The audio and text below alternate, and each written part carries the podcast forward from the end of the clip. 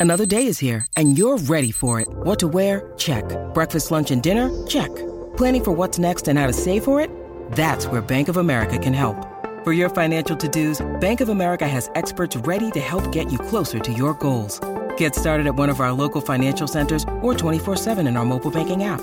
Find a location near you at bankofamerica.com slash talk to us. What would you like the power to do? Mobile banking requires downloading the app and is only available for select devices. Message and data rates may apply. Bank of America and a member FDIC. Look, Bumble knows you're exhausted by dating. All the must not take yourself too seriously and 6-1 since that matters. And what do I even say other than hey?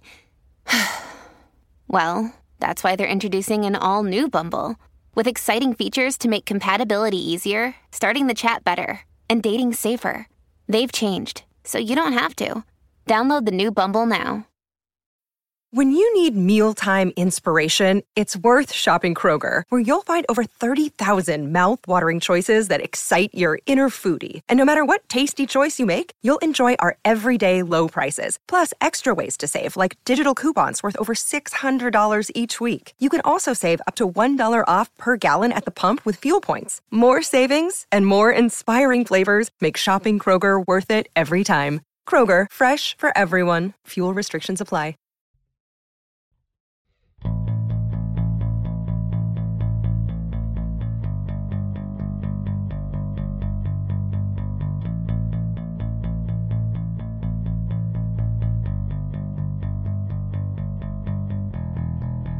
You are listening to the Performance Anxiety Podcast on Pantheon Podcast Network. I am your host, Mark. And this show is different from most of the others I've done. My guest is Scott Dikkers. He's not a musician, he's a writer, comedian, podcaster, and co founder of The Onion. He jumps on the podcast to talk with me about creativity. He discusses his early influences like The Muppets and Jay Leno, how he gets inspiration from bad comedy, and how he got to start writing the comic Jim's Journal all the way to writing a New York Times bestseller that was self published. Scott goes into some great stories about starting The Onion, how it was named, favorite and least favorite moments, and expanding The Onion's reach simply due to the desire to be literally everywhere.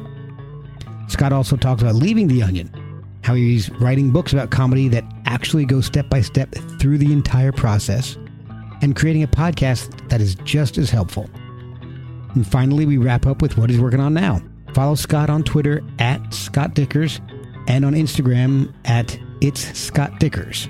Check out his YouTube page and his website, scottdikkers.com. He's very approachable.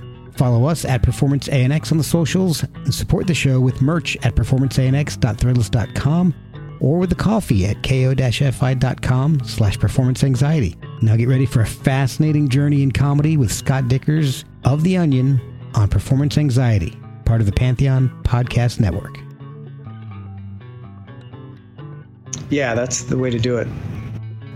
This is Scott Dikkers of Scott Dikkers Around. Listen to the Performance Anxiety Podcast. It's fun and funny. Yeah, almost.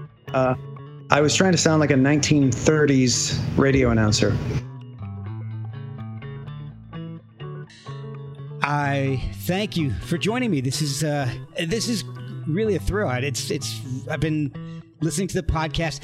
I actually what I like to do is to do uh, as much research as I can on a sub, on a guest and uh, go listen to some old interviews, see what you, what you got on YouTube and all. And while I was doing my research, I I looked some of your stuff up on YouTube, and when I did, I found a video of this of somebody giving themselves a face tattoo, and I watched that instead of doing research, and uh, I see that you don't have a face tattoo. So I was wondering if Not this, me. it- okay, so it was, so there won't be a follow up video to that. no. Okay, No. it's, it was a weird rabbit hole I went down. Like Scott Dikkers, and then man gives face man gives himself face tattoo. Yeah, this is the problem. And one of the problems of technology is that you'd think it would be very convenient. You would go right in and get your answers. Like on Star Trek, they say, computer, Yeah. give me the, the five concertos from Bach or whatever.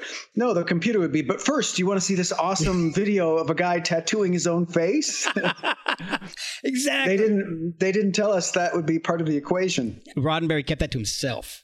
Yes. He, he knew it all. He did. He just didn't tell us. Exactly. That's how he gets you. He's, if they know that they're going to be looking and going down self tat self face self tattooing rabbit holes, they're not going to want to do this. Although, I mean, it was quite entertaining. So maybe you should have let us know. Glad you enjoyed that. what I like to find out is how you got to to where you are. That's I like to hear behind the scenes stories, strange things of, of how you got to this interesting place that you're at right now. What was your first exposure to comedy? Because you are known as a comedian. I mean, between co founding The Onion, stand up, voice acting, writing, podcasts, your career has been in comedy. It what sure really has. lit that spark for you? Yeah, well, when I was in high school, I really thought I was going to be a performer, and I thought I was going to, you know, I really wanted to be on SNL. You know, that was kind of my dream.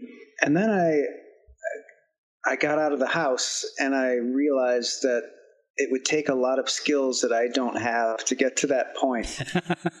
like you you have to glad hand, you have to go to parties, you have to meet people, you have to go to parties with people. You have to be a real extroverted person. I'm the opposite of that. I'm virtually a recluse. Oh wow! So naturally, I went into doing a comic strip because you're sitting at, alone at home for that and voice work. You're alone in a recording studio. Yes, you say hello to the ad executive and the engineer before you go into the studio, but you're there in a dark little room. Okay. And those are the things that were comfortable with me. And then that led to The Onion, where I'm sequestered in a little office where I'm the editor and I rarely emerge. and so I got used to doing all of this behind the scenes comedy. And 20, 30 years went by and realized that. that I'd I had really been playing into my strengths and wanted a challenge. So, yes, lately I've been doing more of the putting myself in front of the camera, getting on stage more, and all that kind of thing. But the first inkling I had of comedy was writing. So, when I was okay. four, my dad brought home scrap paper from his office, and I wrote a book called uh, Riddles and Jokes when I was like four years old oh, and awesome. drew little pictures and made up little jokes. Why did the skeleton cross the road? Um, because it wanted to, you know, really funny, really high quality jokes. and I stapled that together. No, it was, it was excellent. No, I, I, actually was looking at it the other day because um, I posted it just for fun. Oh, wow. Posted a page of it. And one of the jokes um, now I'm not going to remember. It's going to be pretty lame. But one of the jokes was like a meta joke. It was about a chicken crossing the road, but it was like a meta in that it was like playing on the expectations of what you expect from that joke. Okay. And I was like, okay, that's pretty good for a four year old. Yeah. I was already thinking about like, you know, oh, well, that joke is a cliche. I must play off that cliche. I can't just do the joke. And so, you know, I got a really good reaction from that book. And then I would make other books. I would get those little spiral bound notebooks at the Ben Franklin, and I would make a book out of it. It's already bound, it's just blank pages, so you could just make a book. And I drew little pictures and made little jokes.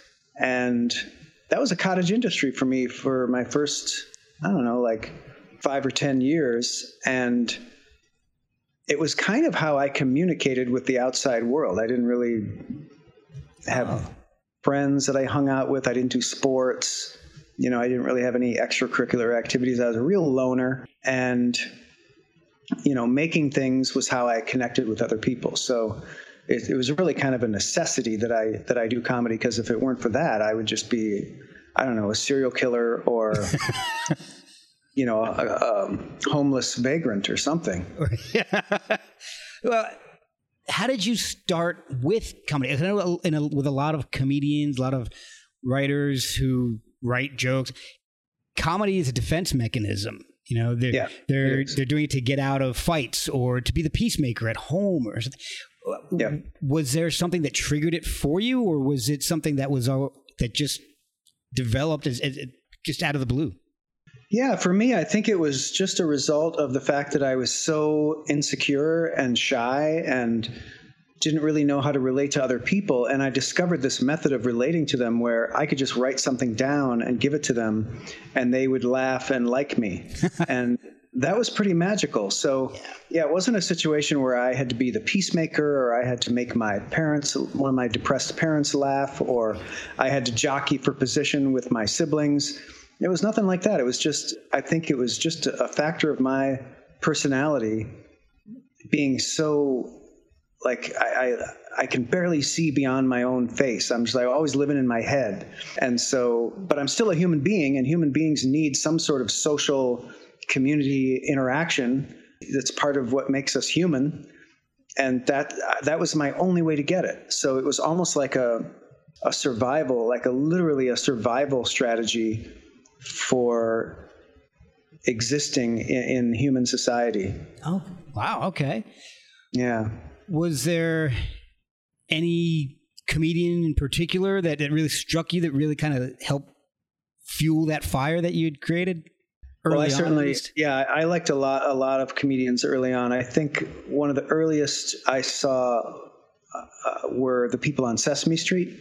You know, I thought the the Muppets were really funny and they were really yeah. good, and that really had a big effect on me. They they structured their little bits, you know, even though they're educational, they structured them like comedic bits, and they really had a sense of sort of old time almost Borscht Belt like showmanship where it was like yeah da da da da da da with this like you know punchlines and all this other stuff. And I think you know they're literally teaching me the ABCs, but they're also teaching me the ABCs of comedy structure. So I totally get that from Sesame Street. We'll be right back after a word from our sponsors.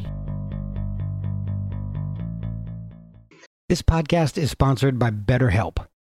Without a healthy mind, being truly happy and at peace is hard. The good news is therapy works. But what is therapy exactly? It's whatever you want it to be. Maybe you're not feeling motivated right now and would like some tools to help. Or maybe you're feeling insecure in relationships or at work, not dealing well with the stress.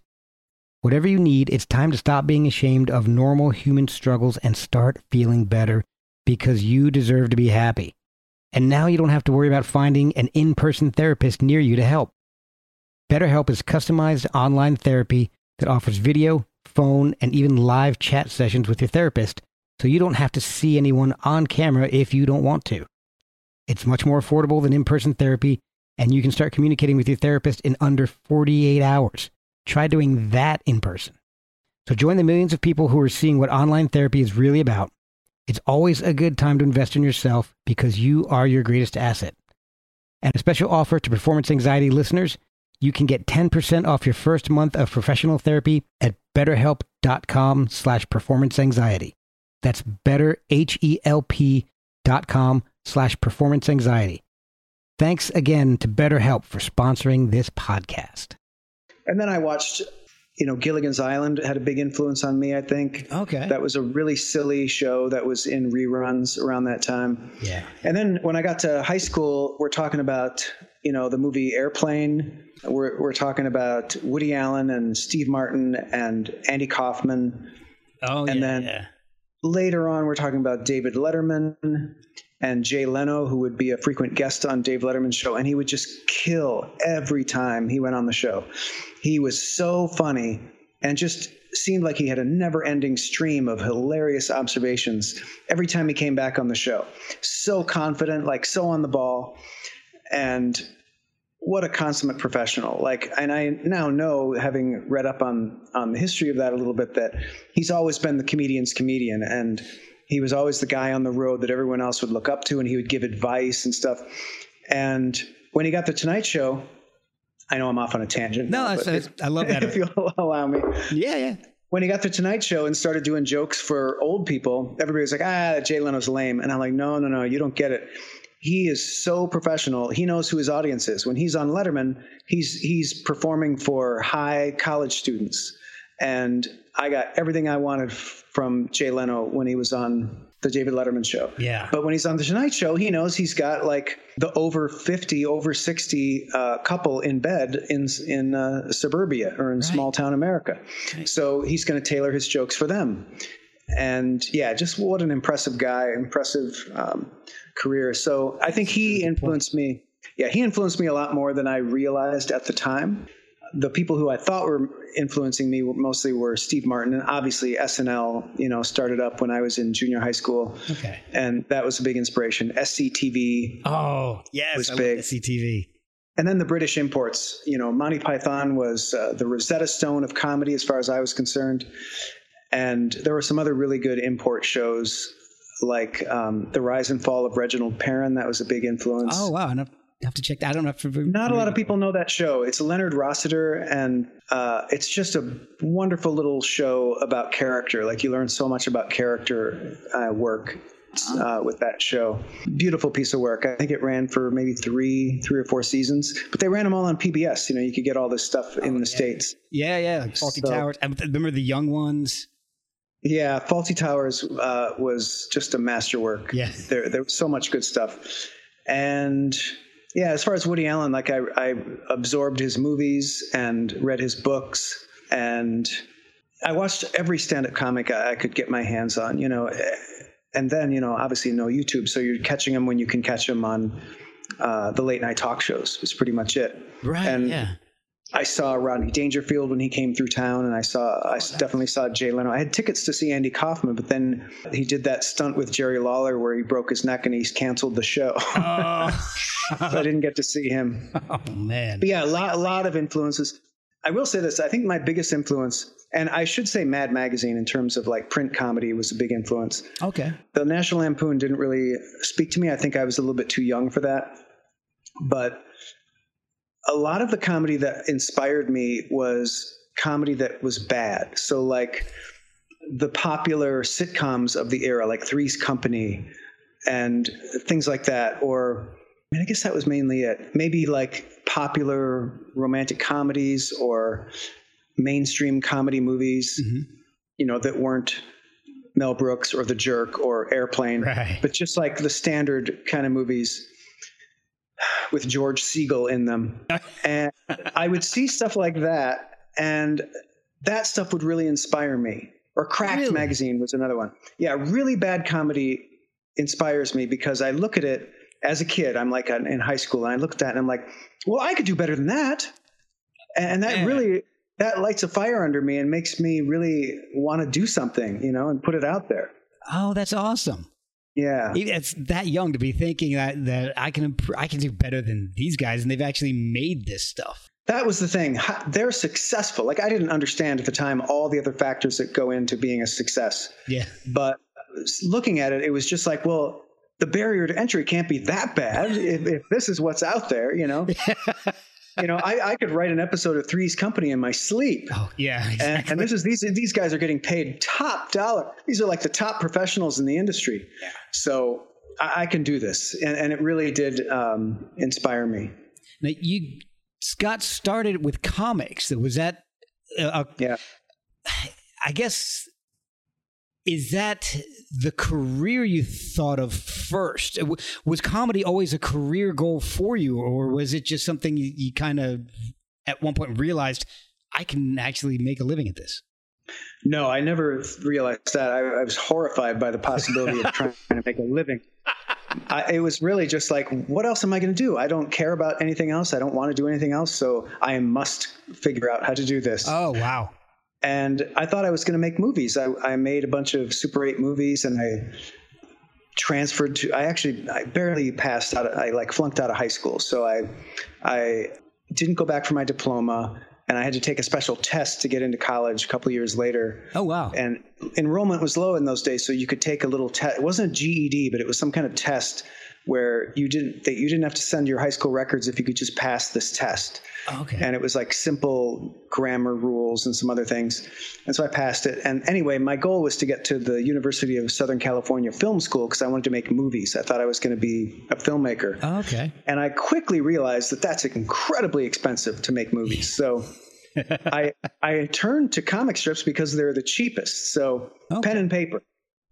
And I, I knew, you know, I've been reading the comics page and I figured that can't be that hard. Like there, there's a lot to inspire me there. A lot, of bad work, Right. you know, a lot of bad work. Like Garfield, you know, Oh yeah. it, it's not never funny. It's never been funny, and it's the most popular comic strip in the world. I literally don't get it. I did Uh, lasagna I and just- Mondays. That's about it.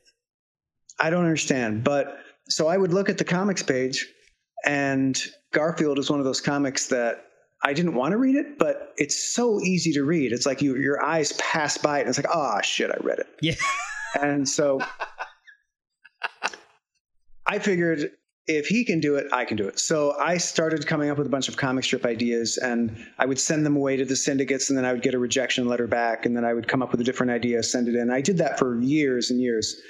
And finally, set my sights really low, got a comic strip published in a college newspaper in Madison, Wisconsin, where I lived at the time. Okay. And it caught on. It became really popular. And I sold t shirts with the characters on them. I syndicated it to other newspapers. Oh, wow. And I put a, I self-published a book collection of the comics that you know I hand delivered to bookstores, paid for the printing myself, and that book made the New York Times bestseller list. That's that's incredible. no, it really was just amazing. The the comic strip was very popular, and it, I because I kind of knew like by studying other comics, I knew what the goal of a comic strip was. I knew what the expectations of this medium were, mm-hmm. and I thought that I could meet them and exceed them in a way that other comic strips weren't doing. I could make a better comic strip. So it was a really fun challenge, and it it made me feel really good. It was like a little boost to my ego that I could do this, you know. Okay. And along that same time is when I was getting into voice work. So I was kind of doing those things concurrently. And then I, that's when I started making a living was by doing those two things. Yeah. With, with the comic, were you drawing beforehand, or was that something that you said, "Well, this is these comics are so basic, I can draw this too"? Yeah. So I've been drawing my whole life and I thought I was pretty good. Okay. I, I didn't think I was great or anything, but like I could, I could be a passable cartoonist. Yeah. but the comic strip that I settled on was this comic strip called Jim's Journal, which was a stick figure guy that just told you what he did every day. So every comic was like a journal entry. Okay. and it was really simple to draw and i knew the important thing in a comic was the writing i knew the drawing was very secondary so the drawing was cute enough you know it worked. They were lovable characters. I knew to make them you know th- three heads tall and all this other there's like mechanics that go into how you make a character lovable. Okay. and uh, you know i had studied this stuff so i i knew how to do it. And it was really just it was very it was very calculated looking back on it. Like i, I really approached it scientifically about how to make a popular comic strip. And it works. yeah yeah. No it worked. It, it was really um i lucked out there i mean you could call it luck but i if that strip had not worked i would have kept trying i would have Right. kept making a new strip until one of them hit it just happened to be the one that hit So you seem to have done just about every conceivable type of comedy. I mean, there's the comics, Yeah, there's stand up, so. there's writing for The Onion, editing. I did radio drama for, Yeah. for years. I, I produced Wow. skits on National Public Radio, and yeah, I, I one thing I haven't done a lot of is like um, the stage. You know, yes, stand up and lecture circuit, but not a lot of like perform like plays or sketches on stage. I you know I took some improv classes and stuff, but yeah, I just I love it. I love doing it, and I want I just want to do it all. So you, you- can you blame me? Like I just want to I want to do everything. You know. So, how did you get started with The Onion? How did, how did you meet those guys? And, and I know you're, you're a co founder, but I was trying to get the story of, of how the whole thing kind of came about. Yeah, so it came about because one of these two business guys who started it, who you mentioned, Tim Keck, he produced this 11 by 17 sheet of paper that had a calendar printed on it, and he wanted to put little cartoons around it and sell some ads and make a little money. And he distributed that to college students. So he got a cartoonist friend of mine to do it, and they each made like $200. So he was going to do it again, and he was going to do it with my comic strip. And then he decided not to do that. He instead was like, well, why don't we just make a newspaper? We'll just do it every week. And Okay. He wanted me involved in that uh, project. And I was excited because I thought it was going to be like a humor magazine, a, a humor publication like Mad or The Lampoon or something like that. Okay. Or at that time, Spy Magazine was the big humor magazine that was really killing it. Brilliant, brilliant magazine. And so I just jumped in with them and and helped them start it up and helped them come up with jokes. And then about a year into it, those two guys left and sold it to me and two other guys, one of whom we bought out. And then from there, like I, I put together a staff and you know, at first had to do a lot of the work myself, but it was it, my comic strip was stick figures, so I didn't really have a lot of, uh, of other work to do. So I spent all my time hanging out at the Onion office and just doing it for fun anyway. Man, yeah. And it, is it true that it was named after a sandwich? So that is sort of true. So the other guy, Chris, used to eat raw onion on a piece of untoasted white bread for breakfast. That sounds so gross. No, it was gross. I was over there one time and he was making this sandwich, and um, you know, uh, oh. I guess his uncle came over one time when they were thinking about the publication and smelled all the onions in the air, and he's like, "Why don't you call it the Onion?" And it just sort of stuck. It was going to be called the Rag. That was the name that it was sort of our working title in the beginning. The Rag. Just okay ended up uh, not sitting really good with us. So yeah, Onion, great name. I love the name the Onions. Great name for a newspaper. It, it's amazing. It it and it yeah. fits. It really it, does fit. It, it somehow, somehow, fits. Yeah, yeah. and we didn't we didn't know what the Onion was er, was going to be at that time. So it is pretty lucky that it fit. How long were you with the Onion? I mean, was it 20, 30 years, something like that? Some ungodly number of years. Yeah. So I left for the final time. I often would take little hiatuses, hiati. Is that how you say it? And it is now. It is now. So I would take a year or two off here and there, but on and off, I was there from the beginning in '88 until about 2014. So that's a good 35 years, wow, isn't it? Something yeah, like that. Something no, no, uh, 25. Sorry, 25 years or so. Jeez. So yeah, it's a, it's a big chunk of my uh, my youth. Yeah, yeah. And I know you've I'm, you've been asked this a lot. So, but I've I've got to ask it because hopefully the same people aren't listening to my podcast that have listened to all the others. Do you have a, a favorite and maybe a least favorite moment at the end, like something that just blew up beyond your expectations, and then something that is just so cringy, you kind of wish you could take it back? Oh, there's so many worst moments. Like I, it would be hard to hard to pick one worst moment because really it's like doing something like that is an exercise in forgetting all the worst moments so you can look back and still be happy. you know, people who had mental breakdowns in the office and you know people who were, were fired after a screaming match you know like right. really un- unpleasant stuff but if you're thinking about just the work Yes. Like yeah, yeah. yeah, there there there are a couple of pieces that we ran, but I don't think of those as like bad or mistakes. I look back and like we were learning how to do it. So of course our our stories aren't going to be as good in the beginning. You know, what helps me is to go back and look at the the stuff that's still pretty good even though it was really early. yeah. so there's a lot of that. Well, so like the American Voices feature, which is the people on the street. It's like okay, uh, yeah. six people on the street who all have an opinion about some current event. So we started doing that in issue one. And oh, wow. I had this idea. Wouldn't it be funny if we just use the same people every week? it would be a funny statement about how the media doesn't really care what regular people think, and right. Uh, and so we started using the same people, and then people started liking that gag. It was a recurring gag, and they were like college students. And then in about the mid '90s, we pivoted and made it more like a, a, big city newspaper. And so we changed the people, and we got adults, and they're the same adults now. So they've been there for a good, you know, 25, 30 years. Those same people, and so that's that's a highlight. Like that's a that's a really fun. That's a really fun achievement. We'll be right back after a word from our sponsors. Hey guys, I want to talk to you about socks for a second. Why not? It's a music podcast. But I tried a pair of socks from Boldfoot and loved them.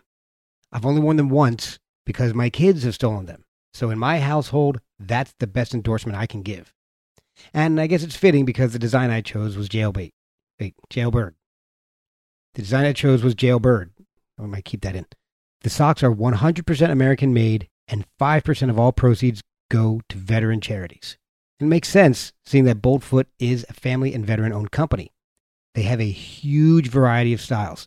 So check out boldfoot.com and buy some of the best socks you've ever slapped on your feet. And help veterans while you're at it. That's boldfoot.com. And so another highlight is kind of obscure. The the uh, videos that we started doing in the mid 2000s, we did a lot of web video, and we kept doing those into the mid teens.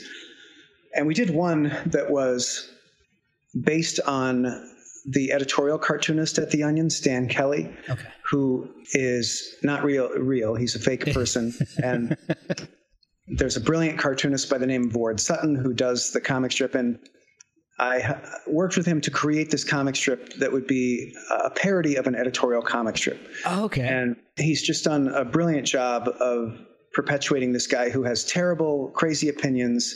And, you know, he's a bitter old man who hates everything. And we did a series of videos where he analyzes his cartoons and why he draws them the way he draws them. And they're called Behind the Pen. And we, we only did like six of them, but I got to voice him and we had so much fun. It was just like riffing as that character. Uh, and he would he would get so angry. He was just so furious at at his editor and how unappreciated he was, and you could just hear the bitterness. Um, I, if I had it at my fingertips, I'd play you one of those videos. They're all on YouTube. It's called Behind the Pen.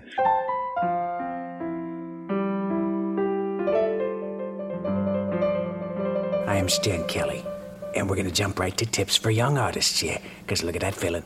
Take a look at how I draw that villain. You want to draw a real bad guy, a real bad guy like this, this low life here. How do you do that? Simple. No sleeves. See, he's got no sleeves, and that's how you do it. It's that simple. Give you another tip here on title construction. There's a fine art to choosing the perfect title for a cartoon. Now, sometimes you take a little common phrase like the three R's, see, and you give it a little twist. Humor comes in threes, see? So you take these three things reading, writing, and arithmetic. But then you switch the last one. What's the last one there? Robbery, see? It's a switch on what you expect. That's an advanced technique in wordplay, and I call it the old switcheroo. It's never failed me, the old switcheroo. And so that those are a real highlight. Those, those are great. the Onions seem to really embrace that kind of thing. It, it going into multimedia was that something that Right. you guys anticipated being Well, big, or was was- it just luck, uh, more luck? That was a function of me just being unrestrained in my ambitions. So we came out with a newspaper, and then pretty early on, within the first 10 years, we were doing a comedy CD, uh, a TV pilot, and a book. And as soon as you could do, well, even before podcasting, we were doing a little radio show that we sent around to radio stations. I just wanted to be everywhere because I, I figured, hey, this is my shot. Like, you know, I want to get it out there. I want to do all this di- different types of comedy. Yeah. And so the only thing we didn't ever do was a stage play, but we were talking about it. We were talking to Second City about putting on a stage play, like a, a, an onion musical. Oh man. That would have been crazy. But yeah, it was just a matter of getting everywhere. And as soon as the bandwidth was available to do audio online, we were doing a podcast. As soon as there was bandwidth to do video, we were doing video clips. And then, you know, making shows for Amazon or, you know, whoever would make shows with us. And then we, we made a couple of deals to do shows for a couple of cable networks.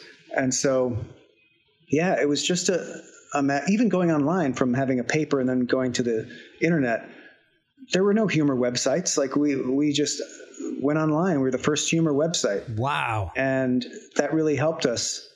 And it, was really just a matter of oh, another way to distribute our humor. Yes, let's do it. Let's take it. And so that became a real cottage industry for us. And that was kind of my job as the editor in chief was to you know seek out those new worlds and boldly go into each of them and figure out how to translate the onion into different media you know? That sounds like a dream job. oh it was so much fun. Yeah i loved every second of it. Like doing the, the radio show and then the podcast was so fun because we we hired a really square sounding am news guy to do the the stories. And the, each little bit was like a one minute bit uh, and it would be like a headline then a, a little bit of the story just like a news brief. Okay. and it was packaged perfectly for radio and it sounded so real. It really sounded like the actual news. Yeah, just really fun, really fun doing all that. And then all the videos we did where we made them look like real like the Onion had all these 24 hour cable news networks, and we were just grabbing clips and putting them online when really we were spending like 25 grand on each one of these three minute clips just to make it look real, you know? Wow. Yeah, it was, it was Man. a lot of fun. And you've reaped the rewards. I mean, like you said, you've, your book was a New York Times bestseller as a self published book. You've won Peabody's, Webby's. You've even won a Thurber Award, and you're still alive. Yeah. They don't often recognize uh, comedians in their time. I think that's changing a little bit. But yeah, I was surprised when we got the Thurber Prize. I think I was under 30 or I was 30, 35, something like that. Like that's really young to get the, the to get a, a prestigious award like that. Oh yeah. At what point did you decide it was time to leave? Well, like I said, I took a lot of hiatus, and so I, I left a lot and for whatever reason, it would always be one thing or another that would bring me back. And usually the onion would be they would feel like they were in some kind of rut or they would get a new owner and they'd be like oh scott knows how to do this bring him in ah. and so i would always you know i could never say no like I, I would have to always come back no matter what i was doing because the onion's like my baby and i, I feel like i understand it better than anyone else oh yeah and it, it was always really fun to be away from it and see the people that I had hired and trained like doing amazing work without me. That was always incredibly gratifying. It just you make me so proud. And there's nothing better than like picking up a copy of The Onion in print, you know, or looking at it online. Mm-hmm. But the print is so much more magical to me. And not having been a part of the brainstorming or anything for that week, and just laughing out loud at all these stories because it's like this is a humor publication that was literally tailor made for my sense of humor. so that that was a real treat, and still is. It still is a treat to go to the Onion website and and just read through it and.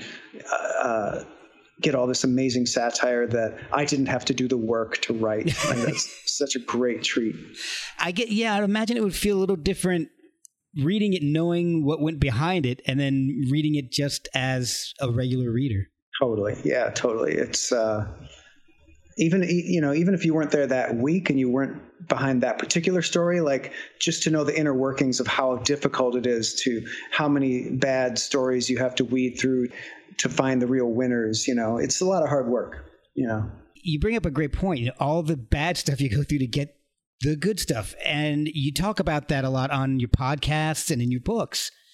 When did you? I do. When did you start writing? And because you, you've written several books on comedy writing, how to write jokes, writing characters. You've also written sci-fi. Was yes, I have. When did the writing bug kick in, or were you doing that the entire time at the end? Because you in the books you do do something that a, not a lot of comedians do, and you kind of give a blueprint on how to do this stuff. Yes, well, because I, I, I wanted to do that because I, I wanted a book like that when I was starting out, and I couldn't find it. Yeah, and so yeah, I just wanted to spell out exactly how it's done, and it was it was difficult because I actually had to come up with terms for things that there weren't really terms for. There weren't names for some of this stuff. Wow. And, and we would kind of throw around some of these names at the Onion office, and I guess we kind of probably coined a few of them. But yeah, it was a really gratifying thing to do. At, that was when I left the Onion for the final time, 2014, when I when I wrote that first book, How to Write Funny, and I put it out there. And it was surprising to me how popular it was. Like people really got a lot out of it, wanted to know the kind of secrets, you know, the, the real professional way that humor is written. And so, yeah, it kept selling and kept selling and then led to all these sequels. Because the first book was like how to write a joke. And then people were asking, well, how do you write an article? How do you do a sketch? And I was like, okay, I got to do a second book, you know. And then wow. the third book is all about how to work within a team to to create comedy that's greater than the sum of the parts. Okay. And then I had to do a whole book on how to write funny characters because that was only touched on in the first book, but it's a really critical, important part of doing comedy is understanding character archetypes. Mm-hmm. And I felt like I, I had a, a, really solid understanding of that from studying Sesame Street, Rise and Fall of Reginald Perrin, the rest of it. but nobody had ever written it down. Like uh, nobody had written down like what are the 40 most popular character archetypes that audiences love every time, and how do you make them original so that when you put out a new character, it doesn't feel like all the other old characters, but it still taps into those archetypes that people need. You know. Exactly. Exactly. Yeah. So it's that's been a fun part of the journey that like being the sort of the comedy professor I um, I loved training people when I was at the Onion. It was one of the funner parts of the job. Yeah. And so now that I do those books and I do online classes and stuff, that's uh, yeah, that's that's a really fun part of my career that I, I still get to do. And there's not as much pressure now because you don't actually have to produce something every week. Right. You just have tell them what to do and uh, guide them along and help them. And it's very rewarding. What I really liked about everything, the, the stuff that I've, I've read and listened to and, and try to absorb is that it's very selfless in the fact that a lot of podcasts, a lot of books that I've read about comedy and, and, and the inner workings, they're there's always always seem to be kind of guarded where they don't want to give away the secrets. And what what I like about yours is that it comes with the attitude that there's room for everybody. If you want to try to be funny, do it. Here's here's how you can do it. It's not like giving you little bits here and there and you know saving like the 11 funny filters. You know, that's something that I've never seen before. I've never seen anybody put that down and and give that out to to people who want to get into that. I don't want to say line of business, but maybe uh, get into writing or, or or just even just improve themselves at, a, at hanging out with their friends. Right. Yeah. I mean, that was kind of the goal. Was I just wanted to do a brain dump and and spill the beans because it did seem like any other books about how to do comedy were either trying too hard to be funny and I, I didn't want that i just i didn't want it to be funny at all I just wanted to spell out how it's done in a very plain way. So I appreciate you saying that. That was kind of the goal. Yeah. Now you do several podcasts as well. I do two presently, and one of them I, comes out with an episode like every five years. uh, and that's the How to Write Funny podcast, where I interview other comedians and comedy writers about how they do what they do. I've been doing that podcast for a long time, probably 10 years at this point. Oh, wow.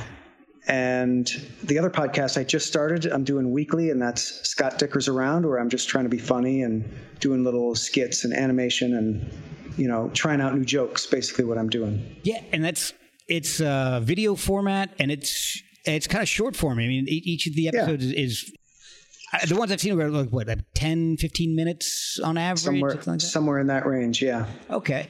And the How to Write Funny, it, I've gone back and started listening to those. That's really, really cool because it's not just one type. Like, for example, my podcast.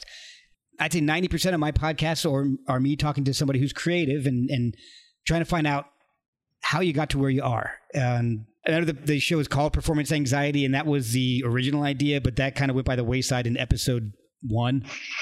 so we don't really touch on that at all. But you'll talk with comedians uh, similarly you know about their background how they got into comedy you know. But you also do shows and the one one of my favorites is the three fundamentals of comedy writing. That was uh, wonderful i've i used to do some comedy writing for a couple friends of mine in la nothing ever went anywhere and um, three fundamentals of comedy writing was making me understand why. Hmm. and it's like um, the uh, morning pages I'm going to right. start doing that tomorrow because oh, great! It, make, it, it makes me want to start writing comedy again. Oh, that's uh, that's wonderful of you to say. Thank you. Yeah, I I did a couple of episodes of the podcast where it was just me writing jokes live so people yeah. could see like the real boring down in the weeds process like how it works and what it feels like. And those those episodes were really popular. So I'm definitely going to do more of those. And actually, I working on this new podcast where I'm trying to be funny. I've started to do a Twitch stream where I write that show on video, like live, oh, and oh, wow. just talk it out, like how I'm trying to make a joke funny or how I'm trying to find the funny in a situation. And I'm, I'm going to keep doing that because then it makes me accountable. And maybe it helps somebody out there who's like, wants to be funny or wants to write jokes. And, Yeah. you know, it never works how it works on TV where somebody sits down at a typewriter and types out a perfect joke. And here, boss, I wrote the perfect joke. Yeah. You know, that's just not how it the Monty Python skit, the funniest joke in the world, and everybody dies when they read it. Exactly. Yeah. I love that's like the best sketch ever. It's one of the best I've ever seen. Spe- spectacular. It reminded me a lot of uh, I had a guest on not too long ago, Ben Vaughn. He's a guitarist. Did all the music for Third Rock from the Sun, that '70s show, and your segment on um, overcoming writer's block. It, it it mirrored exactly what he was saying because when he was writing for these sitcoms, he couldn't have writer's block. You know, Right. he, he he couldn't not write music that week because he'd get fired. So Right. constantly writing, even if it's bad. That that's and that's why I the morning pages really really spoke to me, and and the writing ten ideas every day. It's just it really inspired me. So I I, I personally glad to wanna hear it. thank you. Well, I'm so glad to hear it, Mark. Yeah, I one of the reasons why I'm doing this new podcast, the Scott Dikkers Around podcast, is to do that for myself, to force myself to have a weekly deadline where I have to come up with at least 10 minutes of comedy material every week. Oh, that is awesome. And yeah, it really is a good exercise in just pure accountability.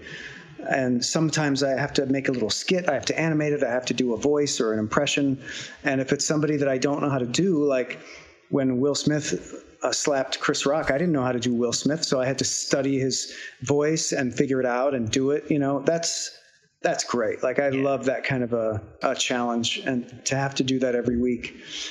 So uh, yeah, I, I'm tr- you know I, I hope that if if nothing else, all this work I'm doing with these how to write funny books and the podcast and stuff is t- to inspire people to pursue their own comedy muse if they have one and kind of share the things that have helped me in my comedy. And one of the big ones is just that accountability, having a deadline where you have to produce something. Yeah. So doing 10 ideas a day, doing the morning pages every day, like that's something.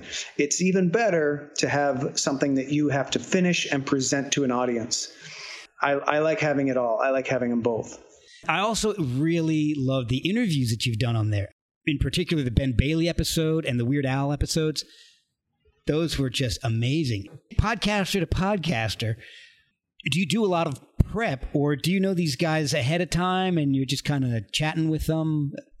I didn't know Weird Al ahead of time. He was in town for a comedy festival, and so I called. And he's been the biggest Onion fan since the very beginning. He was a really early adopter who shared the Onion with all these people. Oh, that's great. Uh, really helped us out, and so I think he he was happy to do it for that reason alone. But I'm just a student of comedy, and I of course have seen all his videos. I know all his work, so I didn't really have to do any research. and then Ben Bailey. I cast Ben Bailey in a movie in the, around the year 2001, and we became friends. Okay. And so when he went on later to become the host of Cash Cab and continue to build his stand-up career, you know, I had I had followed it and I kind of you know knew everything about him, so I didn't have to do any research there either. Only occasionally do I get a chance to interview somebody who I don't really know much about, and then yeah, I definitely try to research who they are. But I'm such a comedy nerd. I usually know the people and I know their work. Like there's a few people who I would love to interview who I'm just an enormous fan of. Okay. And I've reached out to their people and haven't heard back. And I know there's like tricks for how you're supposed to get book big guests on your I know that podcast. And I, I just I don't know how to do that. Like I would love to get David Spade on there. I'd love to talk to David Spade. yeah. I think he only does like big, big shows with big audiences. I don't think he's going to do it, but he's like probably the most successful SNL cast member in terms of sheer volume of work and um, the the relative success of each of those. Also, he's never had like any major like psychic breakdown or drama. That's Um, a good point. I, didn't, I never thought about that. Yeah, so I'm just a huge fan of David Spade. And then somebody else I, I would love to get is Robert Klein. Like, uh, what a great, Oh, yeah. great comedian. And some of these comedians are getting pretty old. Like, you know, you miss your chance with them. And then, like, I was so lucky to get Bob Einstein on the show before he died. Like, that was a I listened to that one too. I love pure Bob delight. Einstein. Yeah, pure delight talking to him. He was one of the funniest people I've ever heard. Yep. And I was a huge Super Dave Osborne fan Yes. back in the day. Me too. and Smothers Brothers Comedy Hour. Like, yeah, he's just like a legend, and he's so funny on Curb Your Enthusiasm as well. oh, and it, yeah. So yeah, that was a treat. and the one I'm, I'm actually listening to right now is a Justine Bateman. I've just started that one, so I'm Oh, just cool. getting into that. So Yeah, that, that was interesting. very fun to interview someone I had a crush on in high school. That So- was fun. Or are there any episodes that kind of surprise you? Like I know the Ben Bailey one got kind of deep at, at certain points. Is it? Are there any Yeah. that that really surprised you uh, in what came out? Yeah, oftentimes they they do surprise me because you never know where a conversation is going to go. So, like talking to Christopher Titus was really surprising, and just how how deep into his psyche he gets in his comedy, and you know anybody who knows his comedy may think that it's just sort of like shock value humor, but it really comes from a really deep and authentic place for him, and so that's really interesting. And then there's there's kind of the opposite example of somebody who's surprising. So like Ellie Kemper, mm-hmm. who the star of Unbreakable Kimmy Schmidt. She is one of those rare comedy people who doesn't have a tortured past. You know, everything in her past is just lovely and family got along and and it's it's fascinating to me to talk to people like that. It's like, well, why are you doing comedy then? Like, what Yeah. is it doing for you? and people like that, they always say, "Oh, it's just fun." You know, I think it's fun, and like Oh, that's amazing. Like, what what a treat to to have comedy be just sort of like a, fun pastime that you do because it's fun. who would have know? figured comedy was fun? Yeah, I don't know very many people like that in comedy at all. Everyone I know in comedy is doing it because they have to. It's like a survival technique, you know. Yeah, I hear that so often, in, e- either in listening to uh, episodes of your podcast or other podcasts where or I follow a certain comedian. And I'm like, oh, I want to hear this guy, and it's or this lady, and it's just always, yeah, you know, I was abused or my parents divorced, and uh, there was always some kind of horrible trauma. That always something. And like Norm Macdonald is a guy I wanted on the podcast, and I, I didn't get him. And of course, you find out after he died that he was a guy who would do any podcast. Who, who asked him? He would do any podcast. So, but then how do you get a hold of him? He doesn't return your calls. It's like really hard. yeah, But there's a guy like he's he's one of my favorite comedians of all time mine too. and you know he had some really serious trauma like he had some serious sexual abuse as a child and he talks about it in his book and it's just heart-wrenching just absolutely heart-wrenching. But of course he does it in a way that's funny and interesting. Like he's never going to go dark. Like he was the consummate showman. Right. you know? He was like a mark twain. Even though mark twain had some really dark thoughts toward the end of his life he always kept it funny for the for the audience you know? Yes. so it was always uh, subtextual the darkness. It was never out in the open What are you? What's going on with you now? What are you? What's day to day life like for you? well right now i'm running my little uh, business my funny university business where i teach people comedy and i do regular writers room meetings with them reviewing material in a group which is really fun Awesome. and I work on my new podcast every week. I spend about two days a week writing the jokes and shooting that, and, and then I'm my plan is to write more books now. I just got a new agent, and I'm excited to be putting out more books that are humor books and also more of that science fiction you mentioned. Okay. Um, I got a, I got a few books in the pipeline that, that I got in me that I got to get out that are like um, sci-fi satire type of things. Pretty excited about that. oh, that's great. So yeah, I moved about a year ago from Chicago to Minneapolis of all the crazy places, and my goal was to just hunker down and just write and work and really not ever leave my house. So so far it's going pretty well All right. but I realized I went through like one of these midlife crises where I was like, ah, I work too much. You know, I should spend more time with people. And then I was like, why? No, I prefer the work. like I'm just, I want to work more. so I'm going to be one of those guys on my deathbed. You know, oh, I wish I'd spent more time at the office. Yeah. Uh, why did I have to spend so much time with these goddamn people?